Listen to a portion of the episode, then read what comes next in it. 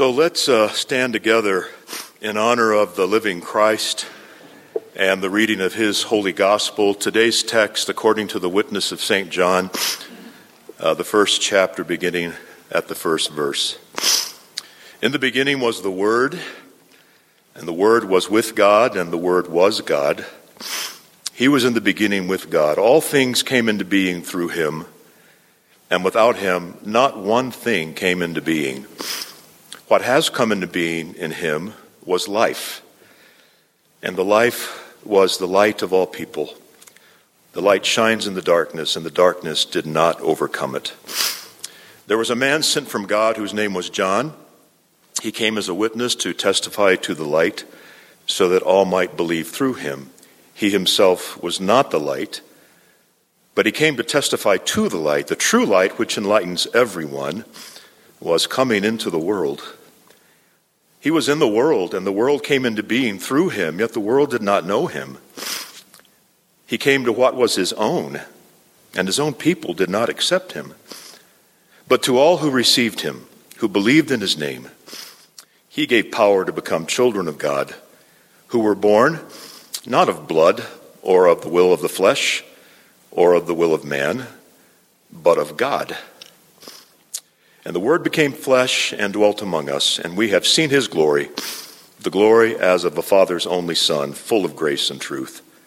John testified to him and cried out, This was he of whom I said, He who comes after me ranks ahead of me, because he was before me. From his fullness we have all received grace upon grace. The law indeed was given through Moses, grace and truth came through Jesus Christ. No one has ever seen God. It is God, the only Son, who is close to the Father's heart, who has made him known. Brothers and sisters, this is the gospel of our Lord. Thanks be God. Amen.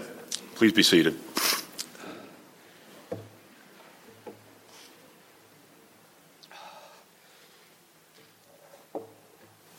I just don't know what's going on with these allergies. Ugh.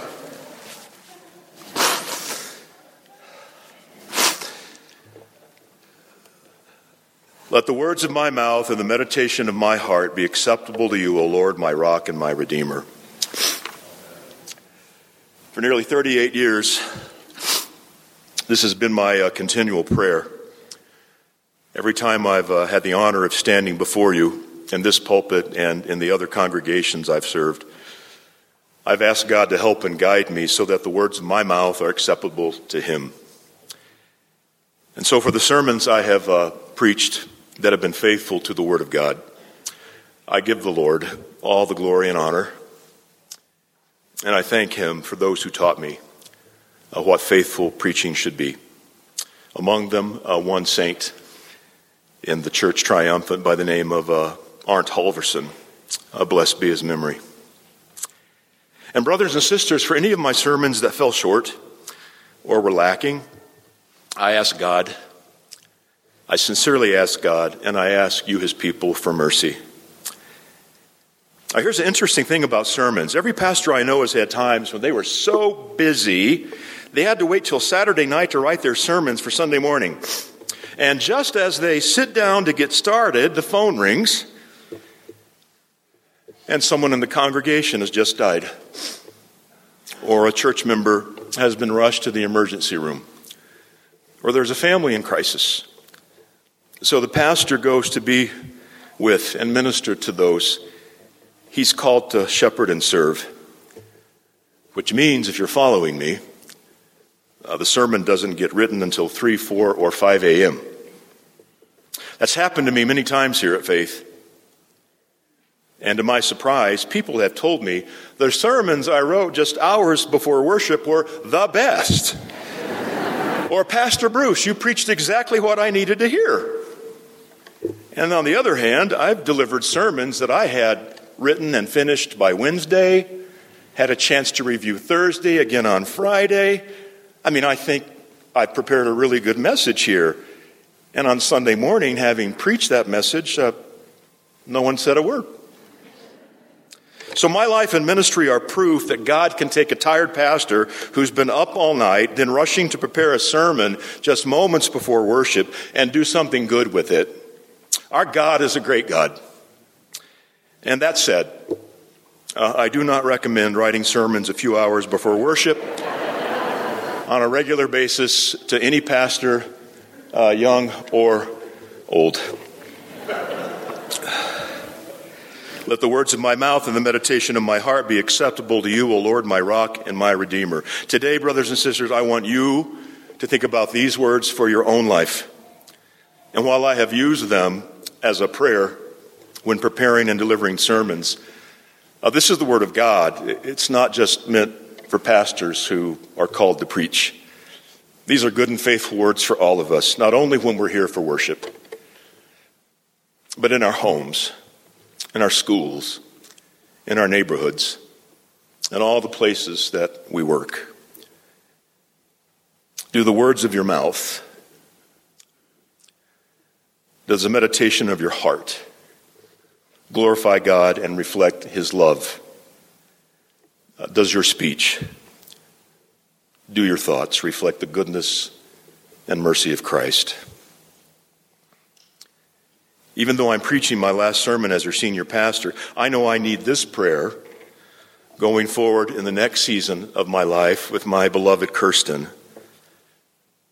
Because I want my children and grandchildren to know that God has been and continues to be our strong rock and blessed Redeemer. And I want our children and grandchildren to know this by the way that Kirsten and I spend our final years.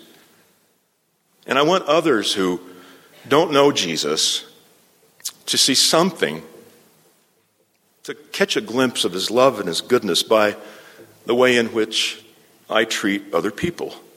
I want my conduct, I want my speech, even my thoughts to be spirit born and spirit led. And I hope, brothers and sisters, and I trust that you feel the exact same way. That these words are words that apply to you your life of faith and your daily discipleship.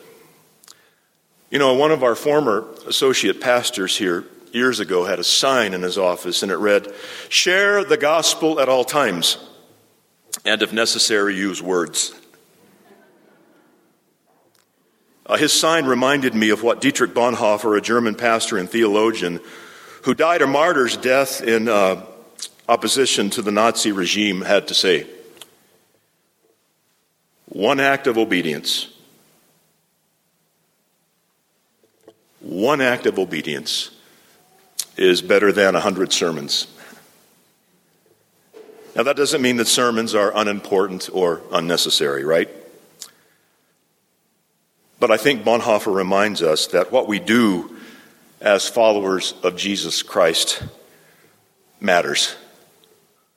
Uh, even Jesus said that we should not just be hearers of the word, but that we are called to be word doers. We are called to be doers of the word. And you can read more about that in Matthew's Gospel, chapter 7. In Bonhoeffer's day, it wasn't enough to talk about obedience, right? Those with faith in Christ were called to embrace fully the cost of true discipleship, even when this put a person in danger or at odds with the principalities and powers of this world. It was true for Bonhoeffer. It's the same for us today. So, how does a person, how does anyone uh, get to that place of obedience?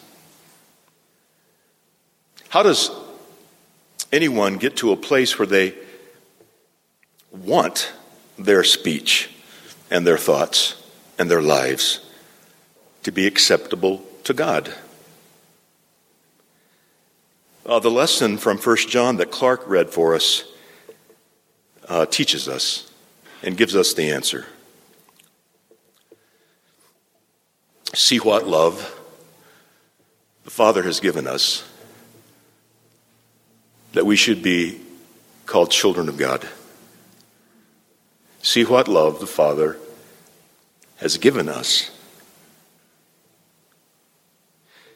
in order for us to desire God's will, in order for us to begin seeking God's purpose for our lives, in order for us to even start meditating on what a life of discipleship and obedience might be like, we have to start with God.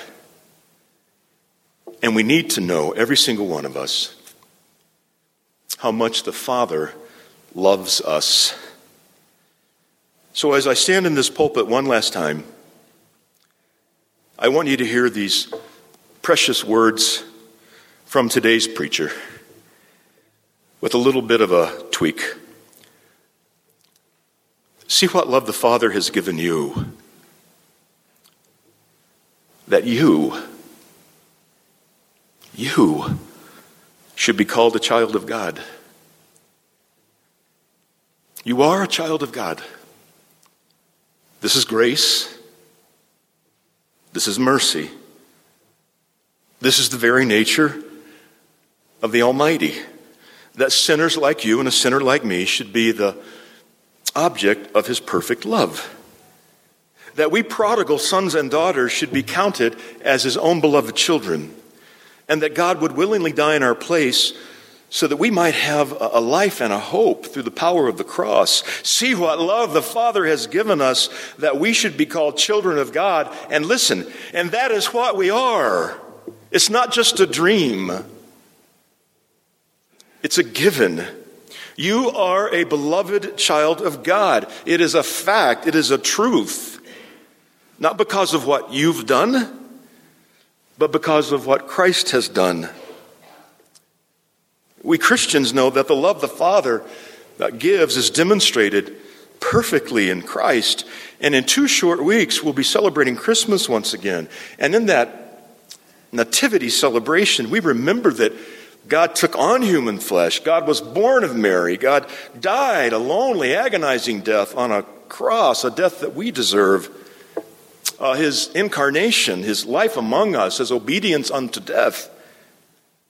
This is love the love God has for his entire creation, the love God has for each of his unique creatures, the love God has for you. Yet there are voices. I don't know about you, but they whisper in my ear, and maybe they've whispered to you as well. Uh, surely I must do something to be worthy of that kind of love. Uh, there's no way God could love me this much. I've made a mess of my life. I have so many regrets. Oh, I've made so many mistakes.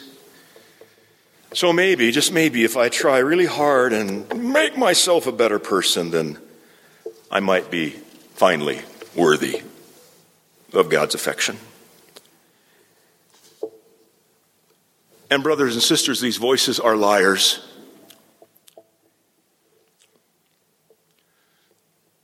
These voices would have us believe that Christ's death on the cross is lacking. These voices would have us believe that Jesus is not enough, or that Christ did not fully complete his work, his purpose, his mission.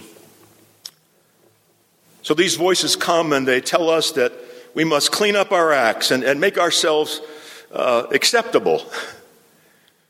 And then God can love us.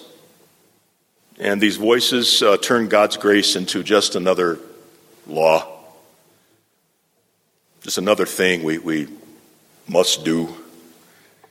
Another religious requirement we have to meet,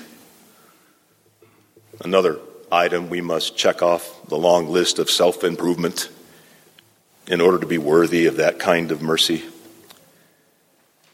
And here's the truth we're not worthy of that love. We don't get what we deserve. Instead, we get grace and forgiveness and perfect love. Uh, the word of the Lord reminds us of this truth. These should be familiar to you. We are in bondage to sin and cannot free ourselves. If we say we have no sin, we deceive ourselves and the truth is not in us. At the right time, Christ died for the ungodly. This is the gospel. This is the good news that we celebrate in Jesus. Christ accepts us first before we can acknowledge him. God first loves us before we can love him in response. This is gospel. We don't have to earn our adoption as the Father's sons and daughters.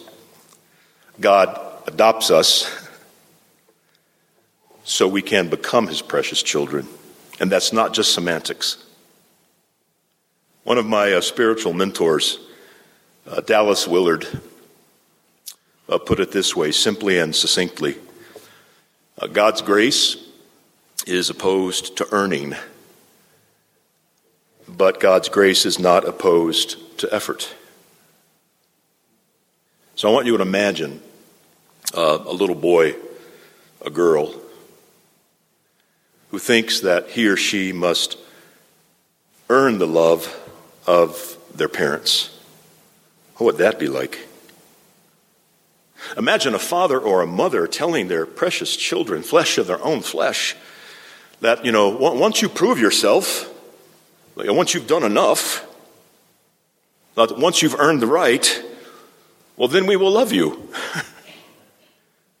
Wouldn't that be just cruel? No parent would do such a thing, right? So, why would we ever take the gift of God's love and turn it to cruelty by suggesting it must be earned? And yet, when a boy or girl knows how much they're loved by mom and dad, when they know they're in a safe place, well, then a child can turn to them with love in their own hearts for the father and the mother. They can learn to trust their parents. And then they can turn to those parents in, in good times and times of trouble. And having been raised in that kind of love, they can become who they are truly meant to be. So we want our words, we want the meditations of our hearts we want our actions to be acceptable to God because we know how good He is and how much He already loves us. Years ago, I was at a church convention, and I uh, spent a lot of time wandering the hallways at church conventions, just visiting with people and visiting the vendors. And I came across one vendor who had some books on display. And just by reading, you know, the inside of the dust cover and the reviews on the back, I decided to purchase two of those and take them home with me. They were books uh, by Brennan Manning. And he came into my life when I needed to hear what he had to say. And those two books were uh, Abba's Child and The Ragamuffin Gospel. Uh, Manning's words and then the story of his life kind of woven into the books helped me when I needed help to understand more fully how deep the Father's love is for us and how deep the Father's love is for me. Let me tell you just a little bit about Brennan Manning. For many years as a pastor, he did what I'm doing now. He stood before believers, he preached God's grace and mercy. But inside, he didn't believe that God could be that loving to him. Because Manning, like so many of us, was so acutely aware of his own shortcomings, his own wretchedness, his own failures, and all of his sins. He enlisted in the Marines after high school and fought in the Korean War, you know, to prove his worthiness, but it wasn't enough. After returning home, he went to college and then seminary. He became a Franciscan priest, but even that wasn't enough. So he went, you know, one step further. He joined the Little Brothers of Jesus, uh, Franciscan order, serving the poorest of the poor in France, but still wasn't enough. His sense of unworthiness and guilt only caused him more sadness and, and depression which fueled his drinking for self medication. And then his alcoholism made him feel even more unworthy of God's love. He was religious, to be sure, but he felt far from the love of God until the Holy Spirit made him realize that this grace is not something we earn. It's what God has done for us. It's what God does to us and what God accomplishes in us. So let me share with you some quotes today from Brennan Manning. My message is this God loves you unconditionally as you are and not as you should be because no one is as they should be. This is the message of grace. Grace that hikes up the robe and runs breakneck toward the prodigal, reeking of sin, and wraps him up and decides to throw a party, no ifs, ands, or buts. Grace is sufficient even though we huff and puff with all our might to try to find something or someone it cannot cover. Grace is enough. Jesus is enough. God's love for you, God's choice of you, these constitute your worth. Accept that, and it becomes the most important thing in your life. And this last quote My deepest awareness of myself is that I am deeply loved by Jesus, and I've done nothing to earn it. I've done nothing to deserve it. You see, knowing we're loved by God makes all the difference, doesn't it? and knowing we're loved by God in the midst of our sin and our brokenness, we can trust Him. We can do our best to please Him. You know, not in some attempt to make ourselves worthy, but just in response to the goodness and grace of this loving Father. See, then we can turn to the Lord and say, let the words of my mouth and the meditation of my heart be acceptable to you, O Lord, my rock and my redeemer. So, on this last sermon, I want to say some things. Pastors can let you down, pastors can disappoint you. Church members can let pastors down and disappoint them. Oh, we can disappoint each other. This happens in our large church family called Faith Lutheran. Oh, but I have a suspicion it happens in your individual families too. Without grace, without mercy, without forgiveness, without love, uh, no congregation will last for long, and no family can stay together. So we uh, turn to Jesus, our rock, our solid ground. He's the one we depend on when others disappoint us and when we disappoint ourselves. With Jesus, we can try to do well, knowing our best will never be good enough to earn God's love but knowing that the Father is pleased when we simply try to love as He first loved us. This rock, this solid ground, is also our Redeemer. Just thinking of that word, Redeemer, it reminds us that we need redemption. We need someone to redeem us. What does that word mean? In the Bible, especially the Old Testament, we, we learn that a Redeemer uh, is someone who rescues a person. A Redeemer is someone who rescues a person in danger, a person in trouble, a person in need. So, having been rescued by God when they were in bondage in Egypt, the people of Israel knew that they were now expected to act as redeemers, uh, one for another. And in Jesus, we see our perfect Redeemer. Uh, rescued us, saved us. Uh, without His love, we're all in danger. Without His mercy, we're all in trouble.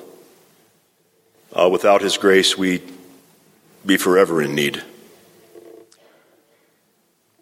Faithful pastors do their best, and I think on some Sundays they do better than others. That's been my experience. But faithful pastors do their best to proclaim this message of grace, hope, and love. And I'll tell you what, you know, some of the sermons people have told me, you know, were, were the best. Uh, they're the sermons I needed to hear. we pastors don't go into ordained ministry to entertain people. There are people who make a living entertaining us, and they do a far better job, don't they? Can I get an amen? Pastors do not go into the ministry in order to win a popularity contest. In fact, sermons that are acceptable to the rock and the Redeemer may very well cause a pastor to be unpopular. We pastors uh, don't make it our goal to make everyone happy and please all the people all the time. Uh, because we are blessed here with a staff of pastors, I've been blessed to hear sermons from other pastors and on more than a few occasions, a fellow pastor caused me to re examine my life. And some of the best sermons I've heard have been right here at Faith when our pastors have made me reassess my own attitudes and assumptions, speaking the fullness of God's Word, its law, and its grace into my life. As a pastor for uh, 38 years,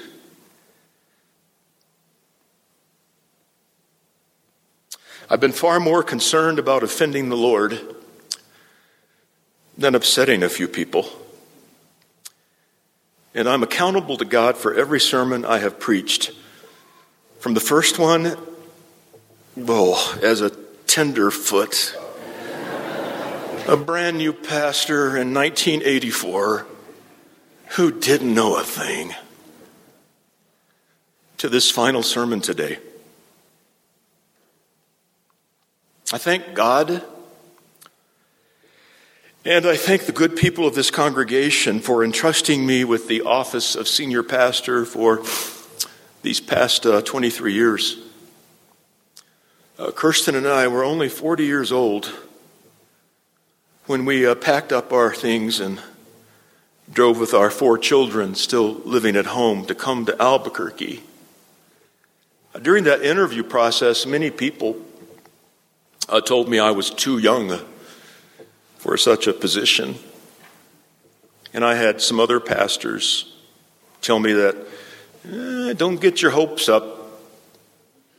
The call committee's got lots of resumes, and there's lots of pastors who are probably more qualified for this position than you, Bruce.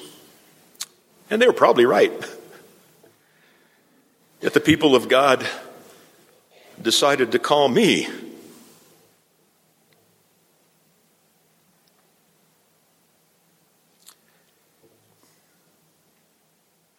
And I am profoundly grateful for the trust you placed in a 40 year old pastor so long ago. I thank God and I thank the people of this congregation for calling Jerry Watts to be your next senior pastor. He is a good and faithful servant of the Lord. And he is wise beyond his years.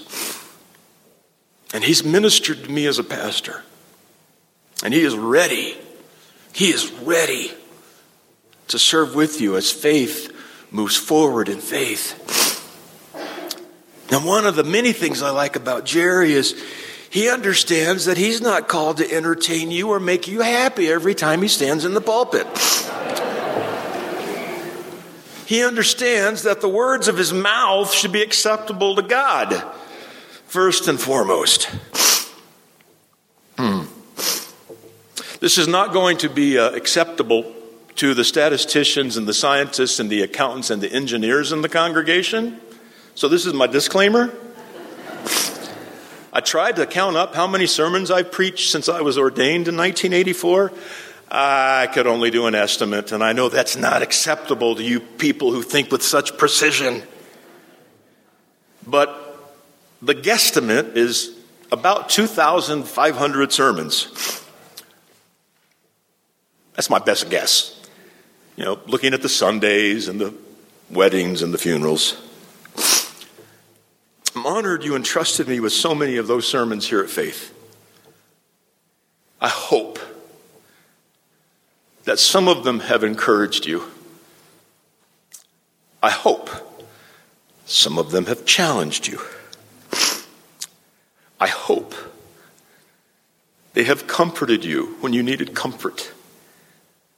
And they've given you hope especially when we gathered in this place for the funerals and memorial services for your grandparents, your parents, your husbands, your wives, your precious children, and your little grandchildren. I hope and I pray that what God has allowed me to do here in your presence has been faithful to the Word, Jesus and I hope and I pray that these messages have been faithful to the mind of Christ. So let me say one last time from this pulpit. Oh, and by the way, did you know this is an adjustable pulpit? And it was never quite high enough, but it goes up and down. And let me say one last time from this pulpit. May the peace which far surpasses all human understanding keep your hearts and your minds in Christ Jesus our Lord this day and until we see the Savior face to face. In the name of the Father, and of the Son, and of the Holy Spirit. Amen.